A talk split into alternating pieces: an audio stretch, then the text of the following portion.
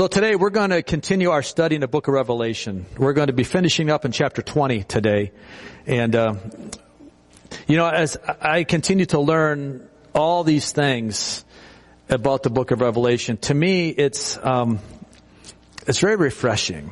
I, I just love to study God's Word and when I see God's character in all this, I continue to um, have to emphasize what we've been emphasizing every Sunday here, and that is that all of this is about God wanting to redeem mankind.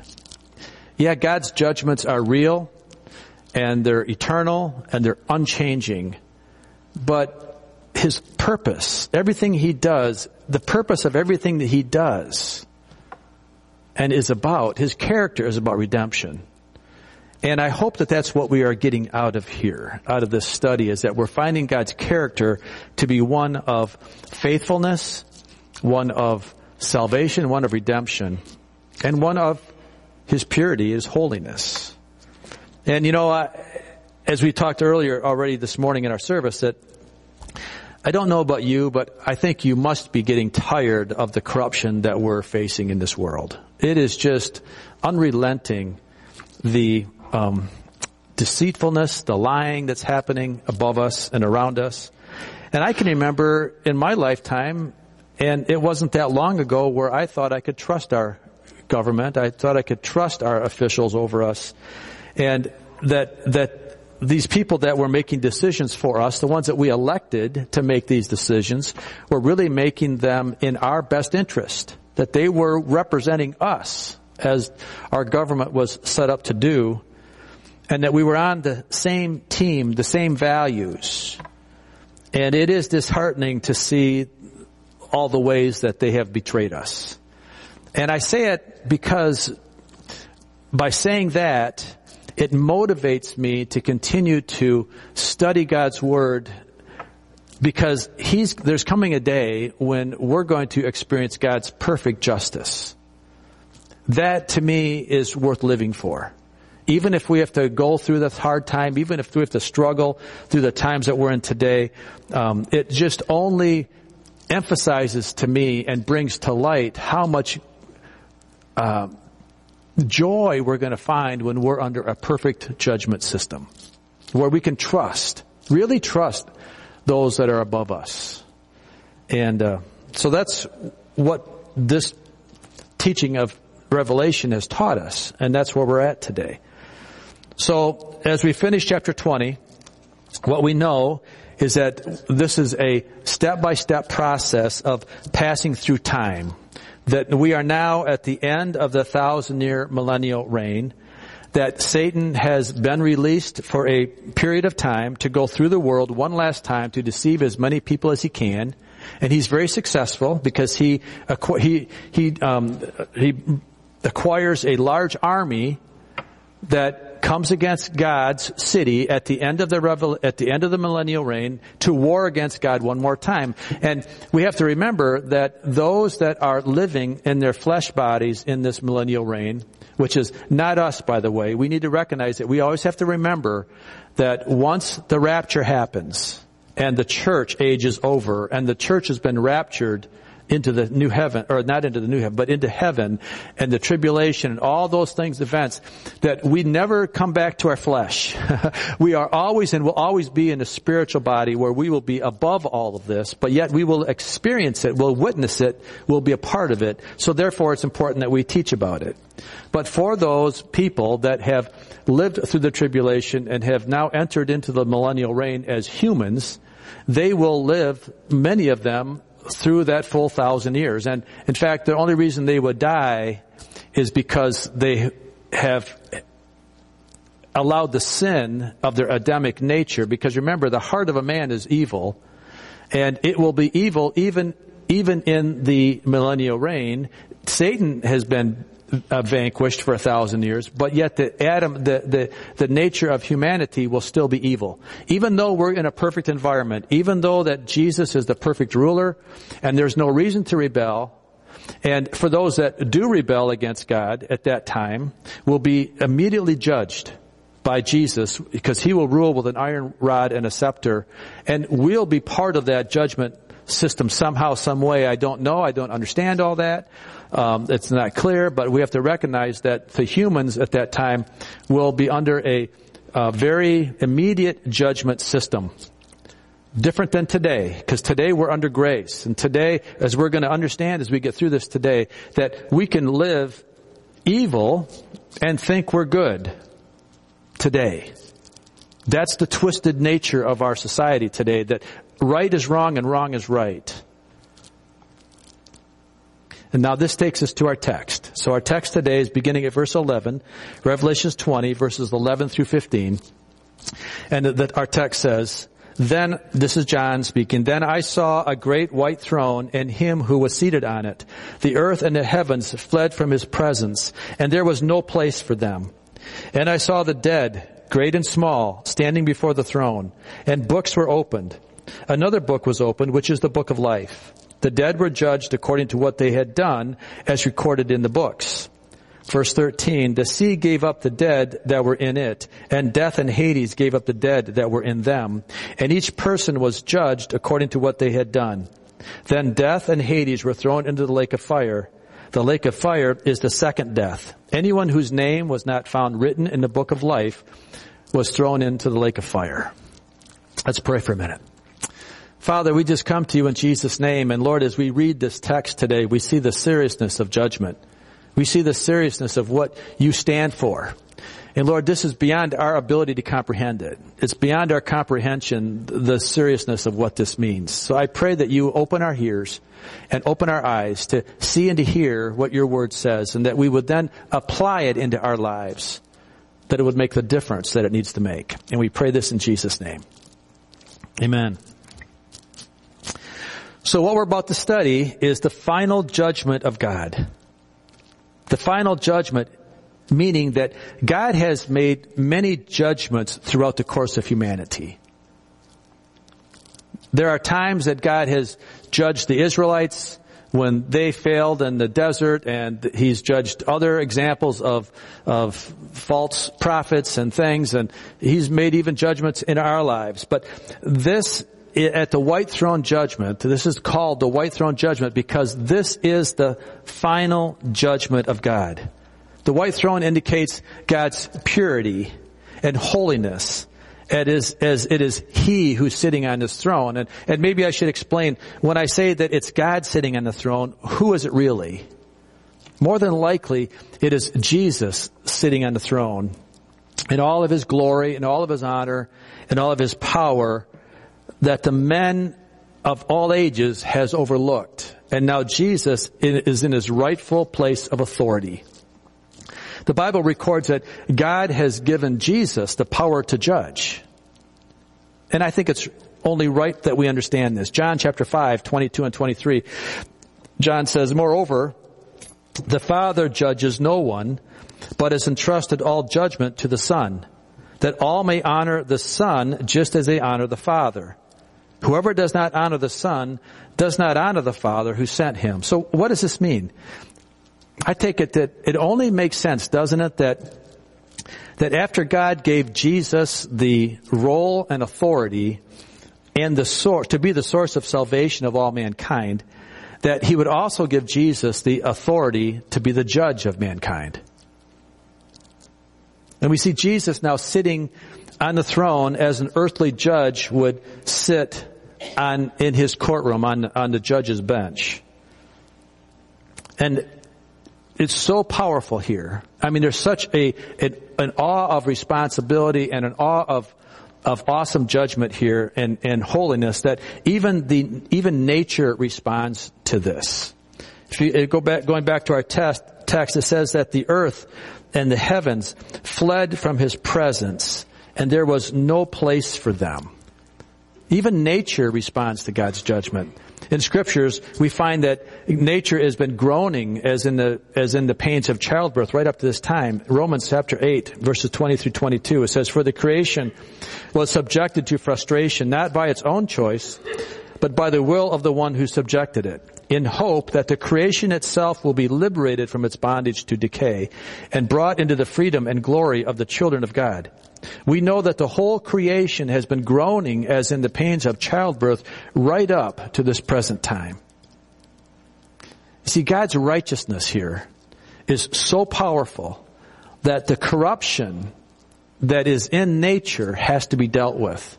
In order to bring the new heavens and a new earth in, which we're going to talk about later, that even nature itself has to be destroyed. 2 Peter 3:10 it says the heavens will disappear with a roar, the elements will be destroyed by fire, and the earth and everything done in it will be laid bare. So God's righteous holiness, His purity will even affect nature. This is how serious now we're getting into when we start talking about this, this judgment. So the question is, who then is being judged here? Who is being judged? To understand, let's go back to our text, verse 12. And I saw the dead, great and small, standing before the throne. Verse 13. The sea gave up the dead that were in it, and death and Hades gave up the dead that were in them. So John sees a multitude of dead people standing before God awaiting their judgment. In John's gospel, we have it recorded that, that might help us understand a little bit better who these people are that are being judged. John 5, chapter 5 verses 26 to 29, this is what John says in the gospel of John. The Father has life in himself and he has granted that same life-giving power to his son and he has given him authority to judge everyone because he is the son of man. Don't be surprised. Indeed, the time is coming when all the dead in their graves will hear the voice of God's son. So right now what we're saying is that Jesus is the one sitting on the throne. He's been given authority to be the judge. And there's coming a time when all the dead will hear the, the voice of God, the God's son. Verse 29, and they will rise again. They will be raised from the dead. Those who have done good will rise to experience eternal life, and those who have continued in evil will rise to experience judgment. So we see here that everyone will be risen from their graves. Not all at the same time, nor all for the same purpose. When we look at the rapture that happened, remember it says that when Jesus comes as in the rapture, that he will not touch down, he will be wait in the clouds, and those that have died will rise first. Then those who are still alive will be caught up and will be together and will meet Jesus in the air. So that is the resurrection of the saints. Those are the resurrection of the people that have accepted Christ. They're the good people. They're the resurrected people. They're the redeemed people. And there's going to be another resurrection at the end of the tribulation. There'll be another rapture, another time where those that have died, the Christians that have died in the trib, or the, those that accepted Christ in the tribulation and were martyred, they will also be, be raptured at the end of the tribulation at the second coming of Christ. There'll be another rapture. So those, again, are righteous people that have been risen to the dead, and those who now will be joining those in the church, and we will be in our, in our heavenly bodies, ruling with Christ for that full thousand year millennial reign. Alright, now, at the great white throne judgment, now we're coming to another resurrection, or another people coming back from the dead, but this time, the dead that are coming are the evil people. And I say evil, but evil is, sounds like it's just the, the, really, really bad people. No, what this is, these are all the people that have rejected Christ. These are all the people that are the good people maybe down the street, the, the good guys that are just good enough, but didn't, but never received Christ. They will rise again, and they will be now, they will now stand at the judgment seat of the great white throne judgment. Two groups. Two groups. One is to experience eternal life. The one I, the previous one I've described, they will experience eternal life. And the other, the one I just described, they will experience judgment and eternal punishment.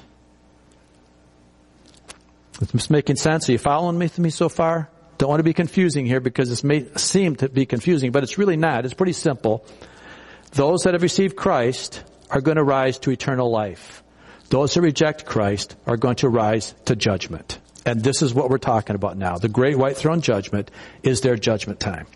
So the term John, John the Revelator uses the terms great and small. And I saw the dead, great and small, standing before the Lord. Now who does that mean? What does this mean? This indicates that evil men of all walks and all statures will be included in this judgment. Presidents, world leaders, politicians, doctors, lawyers, movie stars, professional athletes, judges, college professors, kings, queens, you name it, all the greatest of all people that have ever lived, if they didn't receive Christ, they will be at this judgment. As well as homeless and the people that were down and out and were beggars and just the common ordinary folks that didn't receive Christ. There is no distinction here. I'm trying to make that point. Great and small means there's no distinction in this judgment. All people that have rejected Christ will be now standing before God in this final time.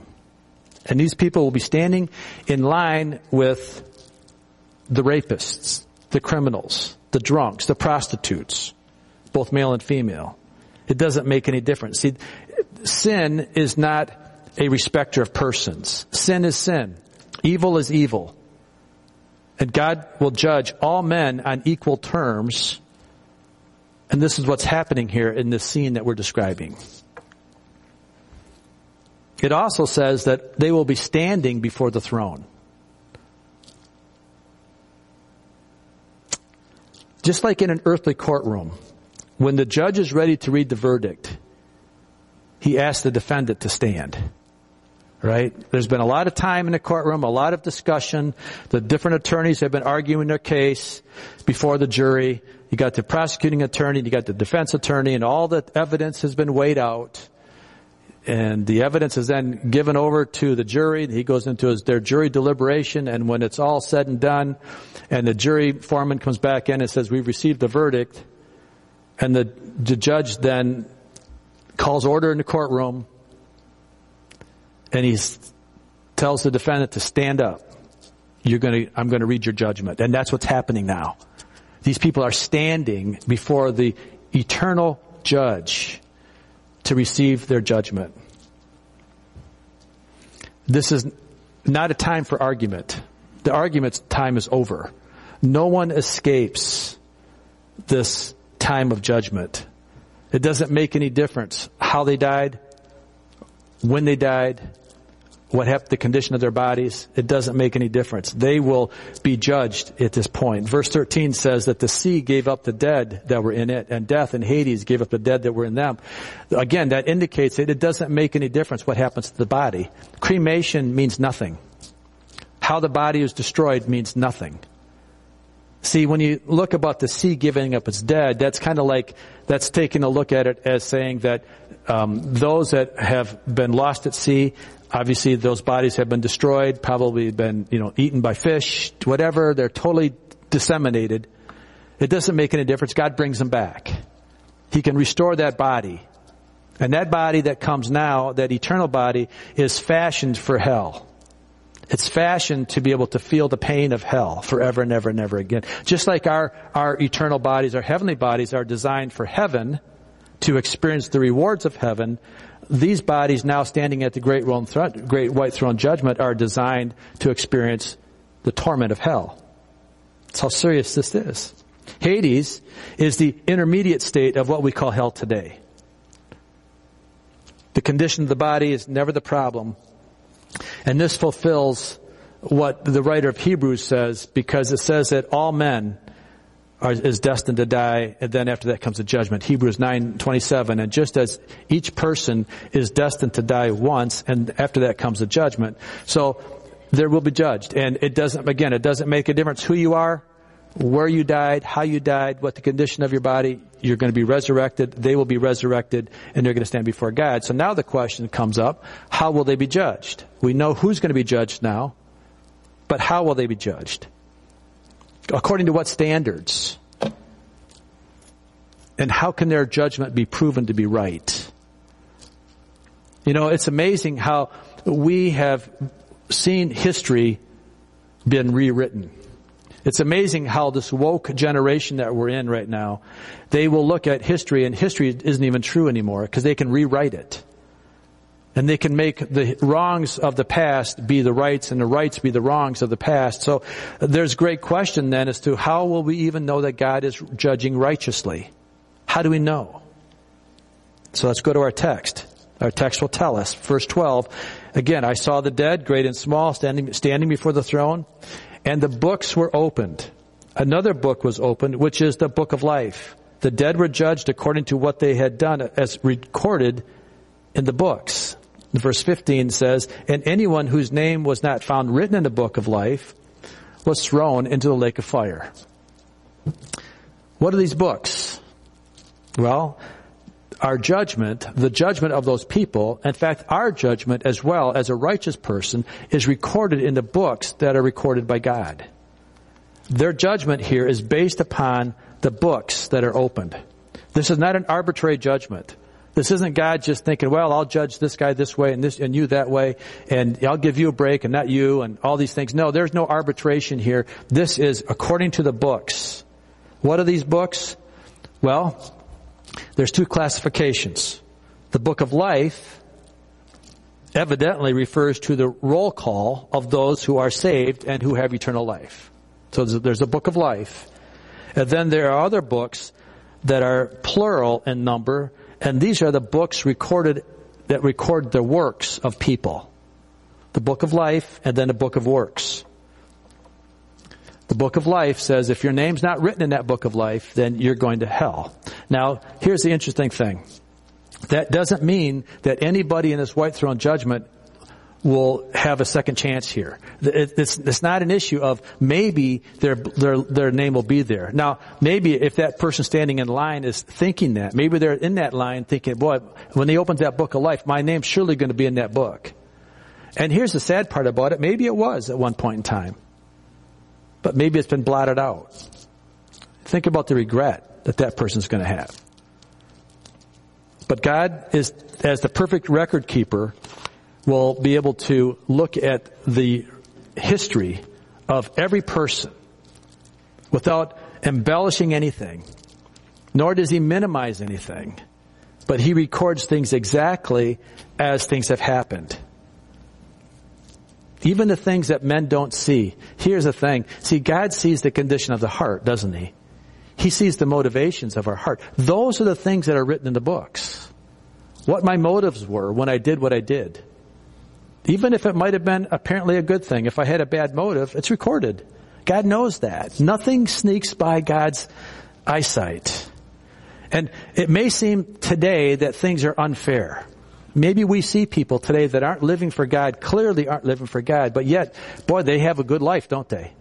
They've got the big house, they've got the big boat, they've got the big car, they've got the jets, all the other stuff going on, and we think, man, look at how they're getting away with things. But can I tell you, they're not going to get away with anything? Just know that. That we need to understand that the dead that are being judged here are being judged on the records that God has kept while these people were alive. Right or wrong. Their life is now being examined. Nothing will be hidden from God's sight. Everything will be laid bare. And now a just punishment, a just reward, a just punishment is being meted out. And maybe, seemingly, maybe for the first time, these people have ever been judged to be bad. I don't know. It just seems like it's really going to be an amazing day when that all comes together. But here's something that we can take away from this. And I think this is one of the most important points we can get here. Stop keeping your own records. Because God is the perfect record keeper. So stop looking at people and judging them and saying, oh, they don't deserve good. They don't deserve that. Stop worrying. It's not your problem. It's not my problem. Stop worrying about other people. And this is what we take away. This is where we need to worry about ourselves. And we need to make sure that what God is recording in my book is what I want him to read. I don't want to be embarrassed and I don't want to have regrets when God opens my book of life someday. I want to, I want my book to say God is going to reward me with the good things that I've done. And when it's time to open the books, it's too late to add any more entries. we're, we're making the entries now. Romans chapter 12, Paul says it this way to the Roman church. He says, Do not repay anyone evil for evil. Be careful to do what is right in the eyes of everyone. If it is possible, as far as it depends on you, live at peace with everyone. Verse 19.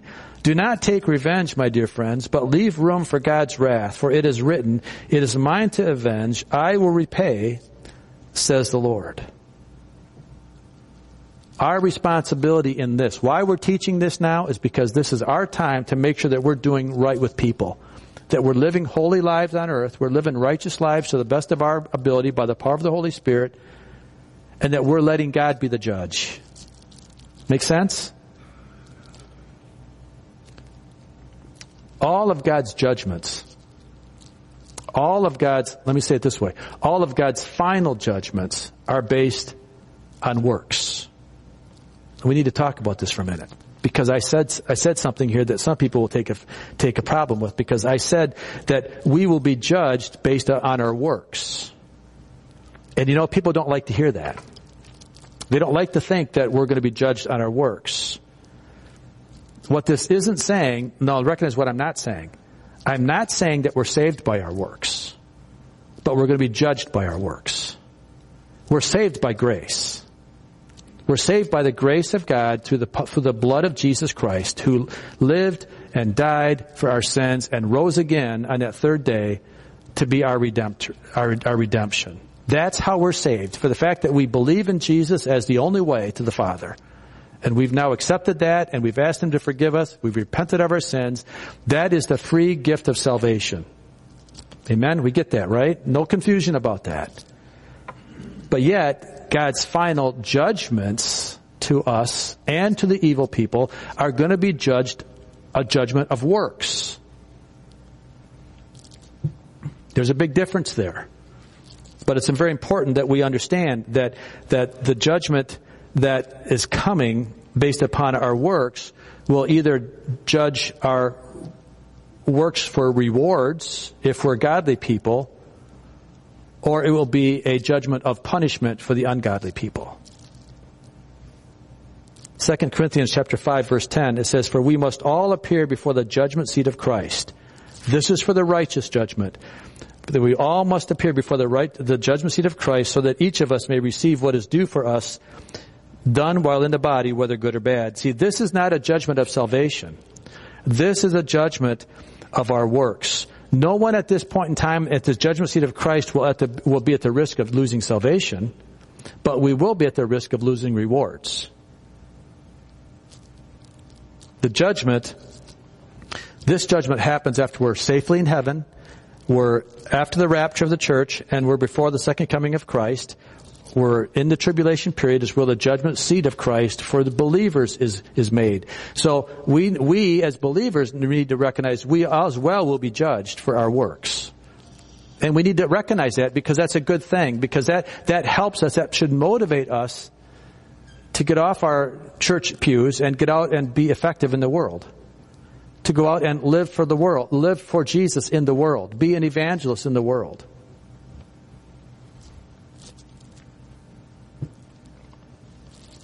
Just as the dead are being judged for the evil, the righteous are going to be judged according to the good works that they've done. We are earning rewards. And there's nothing wrong with recognizing that. There's nothing wrong with us recognizing that what we're doing here is going, we're going to be held accountable to it. And I know a lot of people don't like to think, we'd like to think about God's grace and God's mercy, which is, is amazing. I get that, totally understand that and appreciate that. But I'm also have to remember that God is a perfect record keeper of my life too, of my attitudes, of my motivations, of why I do what I do. God's observing that and is recording that. And I, I, don't say this to, to bring intimidation. I don't say this to make you fearful of God. I, but I do make, I do say it to give us an awesome respect of God. I do think it's important that we have to fear God more than we fear men. Fearing God means that I do things to, to uh, please God, my Father in heaven. I don't do things on earth to just please men at the expense of pleasing God. Now, I don't have a problem pleasing men. I don't have a problem doing things that are, are good, but I don't do it if it's an immoral thing. I don't do it if it's a compromise to anything that God would expect me to do. I'll always refer, uh, always um, fall back on obeying God more than I will obey men. Does that make sense? I hope so. You know, there was a comment made I think there was very a, a, good comment made by Greg's cousin at his funeral about the dash in life. In other words, where if you go to a tombstone, you'll see a, the person was born on this date, and there'll be a dash, and then it'll be born, died on this date, right? And that little dash is often just something there to show that there was a time span between birth and death. Well, I tell you, that little dash is huge. Because what happens for my life and my little dash between my birth and my, my death, that little dash, as small as it is, will impact the eternal timeline of my life forever and ever and ever. How I live in that dash, how you live in, in the dash of your life will determine your eternal destination. Not just your eternal destination, but your level of reward as a Christian in that destination and I believe also a level of punishment for those that are in eternal hell. Let's keep on. We'll, we'll, we'll get more to this in a minute. Let's keep going. So going back to our text, verse 13, the sea gave up the dead that were in it. The death and Hades gave up the dead that were in them, and each person was judged according to what they had done. Then death and Hades were thrown into the lake of fire. The lake of fire is the second death. Anyone whose name was not found written in the book of life was thrown into the lake of fire. So here's a valid question. Are there levels of punishment according to the works being judged for the evil? Are there levels of punishment? Now the Bible doesn't speak real clear to this, but I believe there are, and I'll tell you why. Because if if God is going to go to the prob to, to the bother of recording a person's works, even evil works, if he's going to go to the bother of recording it and then playing it back for that person at the great white throne judgment, why would he do that if there wasn't going to be a an accountability for that? or a punishment for that. I think that it can be said that the vilest of sinners, those rapists and those that have, you know, killed babies and, you know, the Hitlers and the Stalins of the world, I, I think, yeah, I think there's going to be a heavier punishment for those people than, than the person that was just really a good guy a good guy just lived down the street but didn't accept Jesus. I, I can't imagine that there would be a, uh, that there would be the same level of punishment for the worst of the worst and, and, and not, and, and maybe that good guy getting the bad. But, but let me say it this way though too. Don't, don't take it wrong from the perspective of the, of that the least level of punishment in hell is going to be a good thing. I mean, I mean, at, at minimum, you're thrown into a lake of burning sulfur. I mean, there's pain upon pain there. There's no, there's no, re, there's no recourse. There's no party in hell, guys. That's what I'm trying to say. There's no party in hell. There's no good thing to do in hell. But I believe that there will be levels of punishment. How it can be worse than that, I don't know, but I'm just saying that I believe there will. So I don't, I don't think it, we need to spend a lot of time there. That's not the point of this message. We don't need to understand all that. I just think that in God's righteousness that He will met out judgment as necessary and as, as people are accountable for it.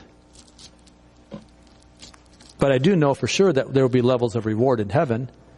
I know that. I know that there will be people that will be, um, as the first will be last and the last will be first, as is recorded, that there will be, we will be judged according to our works as righteous people, and we will be given more jewels in our crowns or more authorities given. If you take a look at the, the parables of the uh, of the situations where there was um, money given and the stewards, the good steward, the bad steward, and so forth, and and the money taken from the bad steward was given to the good steward, and so forth. So more will be given to those that have, and less will be taken away. Such things like that. Those are proofs that there will be rewards in heaven.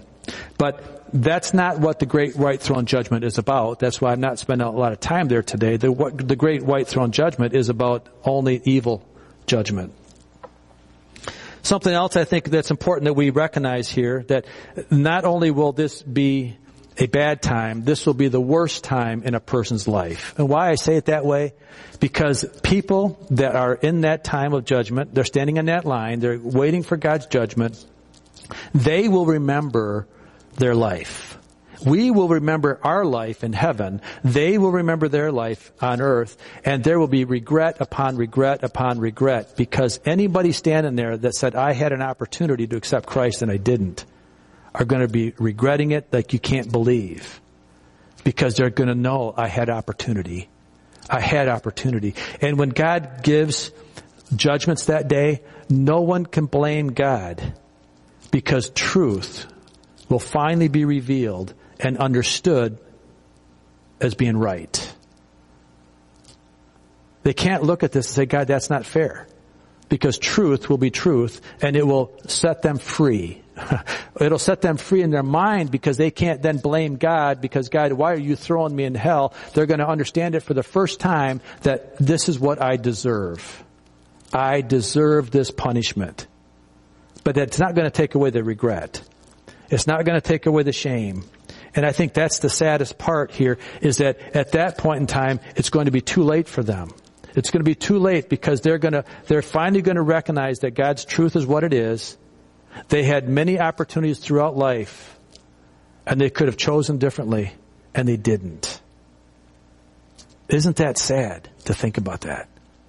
I hope that this is the kind of stuff that motivates us now to, while we have the time, that we're making the choices right. And you know, let me just say it this way too. I, even, I believe Bible believing Christians and various churches and religions are trying to minimize God's eternal justice system because they just can't quite grasp it. I can't, I'll tell you right, I cannot grasp it. It's too much for me to think that there will be eternity of punishment. But just because I can't grasp it, it doesn't give me license to change it. It doesn't give me license to try to minimize it because maybe people don't want to hear it. God's righteous judgment system is so pure and so holy that our minds just can't bring it in. We just can't understand it. So for that reason, many religious organizations have changed it. They've twisted the truth and they've minimized what they don't like to believe. They want to make sin more acceptable to God. They want to make lifestyles more acceptable because they don't want to say, no, sin is sin. Living a, a life cohabitating, even if you're living in, um, you know, normal relationships between men and women, cohabitating is still wrong. It's not right. Neither is it right to be men with men and women with women. It's not right. And we need to say these things. But yet, many times we don't like to say those things because it's not a popular message. And it doesn't bring the big crowds and it doesn't bring the big offerings and so forth. And it, it makes us a little bit more un, uncomfortable. But just because we're uncomfortable though doesn't give us the right to change God's word. That's what I'm trying to say. Does that make sense? Are you agreeable with me on this one? It does, we don't have the right to change God's word. We've got to say it for what it is. And that, that really proves love. Jackie and Tom, would you come please? The best thing that we can do for ourselves and other people is to believe and live the truth of God's Word. As hard as it might be, as difficult as it may appear, the best thing we can do. See, a, a loving response to people is to speak the truth. A loving response to people is to warn them, is to show them, is to love them enough not to compromise and to give false hopes that all would be well in the end. How many times have you heard it when you, when you listen to funerals for people that, again, we're not the final judge, but sure, clearly by the fruit of their life didn't appear to be a believer, but yet people will say, oh, they're in a better place. They're in a better place. Well, not according to God's word. If they didn't receive Christ as their Savior, they're, they're not in a better place. But yet, people say that all the time because they want to minimize the truth of God's Word because it makes them feel better. It makes it appear to be more loving when we minimize God's righteous system. But that's anything but loving. we really are hurting the people that we love more and more if we're not clearly living before them ourselves first, living in the truth, right? Holding ourselves accountable, living righteous and holy in our lives. We're not giving ourselves a bye either.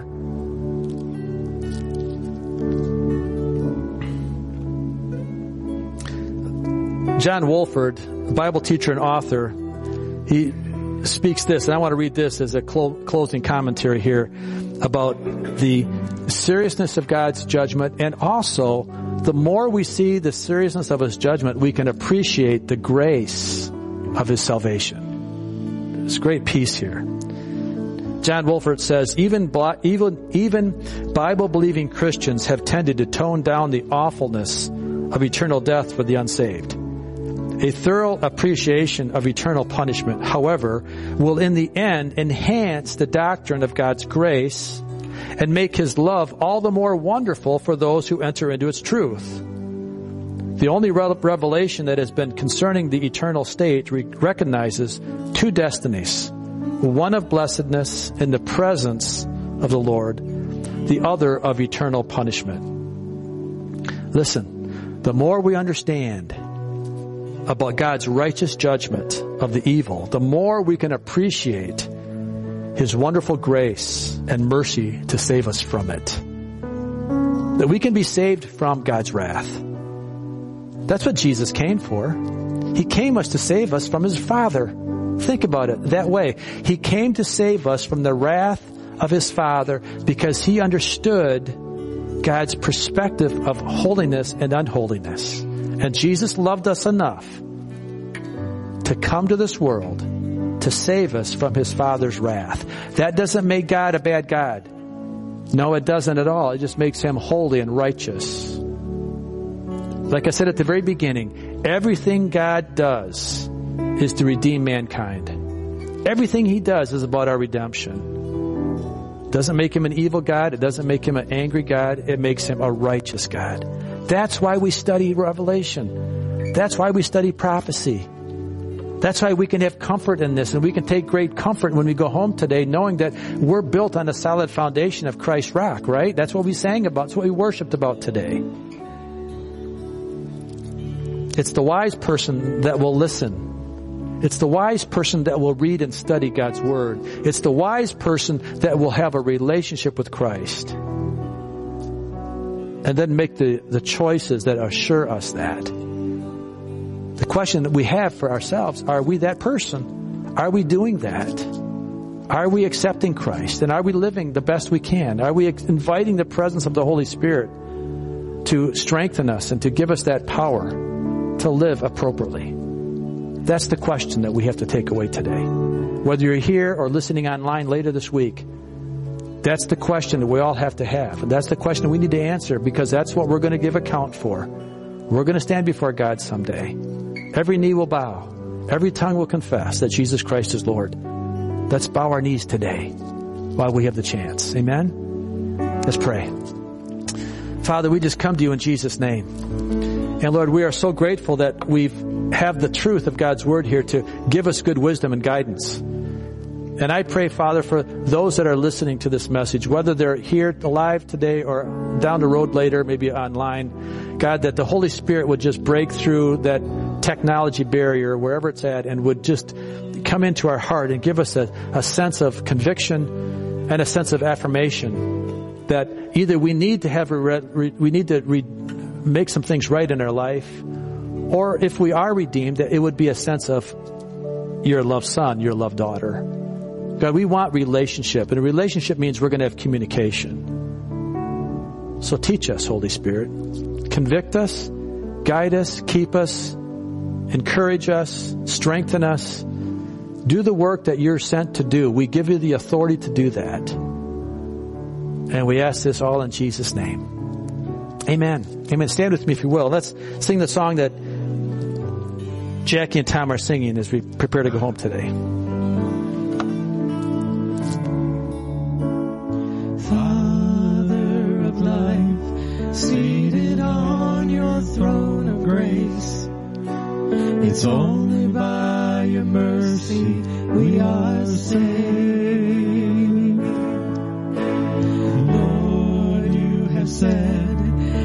If we call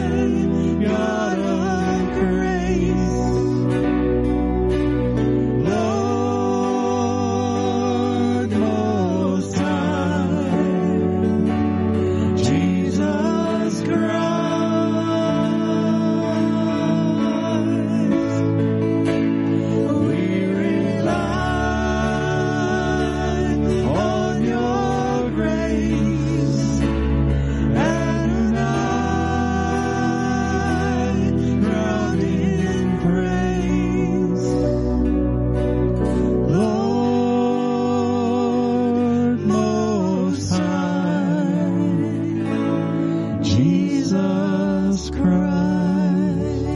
Father, we just take this song really to heart today. Lord, that we do call out to you. We fall on your grace, knowing that it's your grace alone that has saved us. And God, I thank you for that. And now that we have, God, I pray that you give us the courage and the strength and the boldness to go into our world and invade our world with the kingdom of God. Let us be evangelists into this dark world today. God, let us just not complain about it. Let us just not be angry about it, but let us do what we can to change it. That we would go into the world and actually be a, a light, a guiding light of truth and love that would change those around us. God, we really long for your coming. We really long, Jesus, when you decide that it's over, it's time to come and get to church. God, we want to be that righteous remnant.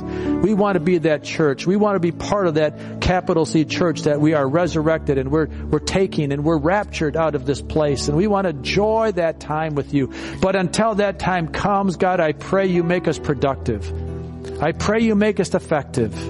Give us the energy that we need. Re- rejuvenate us and just give us the joy of the Holy Spirit in our lives. Oh, we need you so much. And we thank you for your mercies and your grace to us. And we pray this all in Jesus' name. Amen. Amen. Amen. Be blessed as you go today.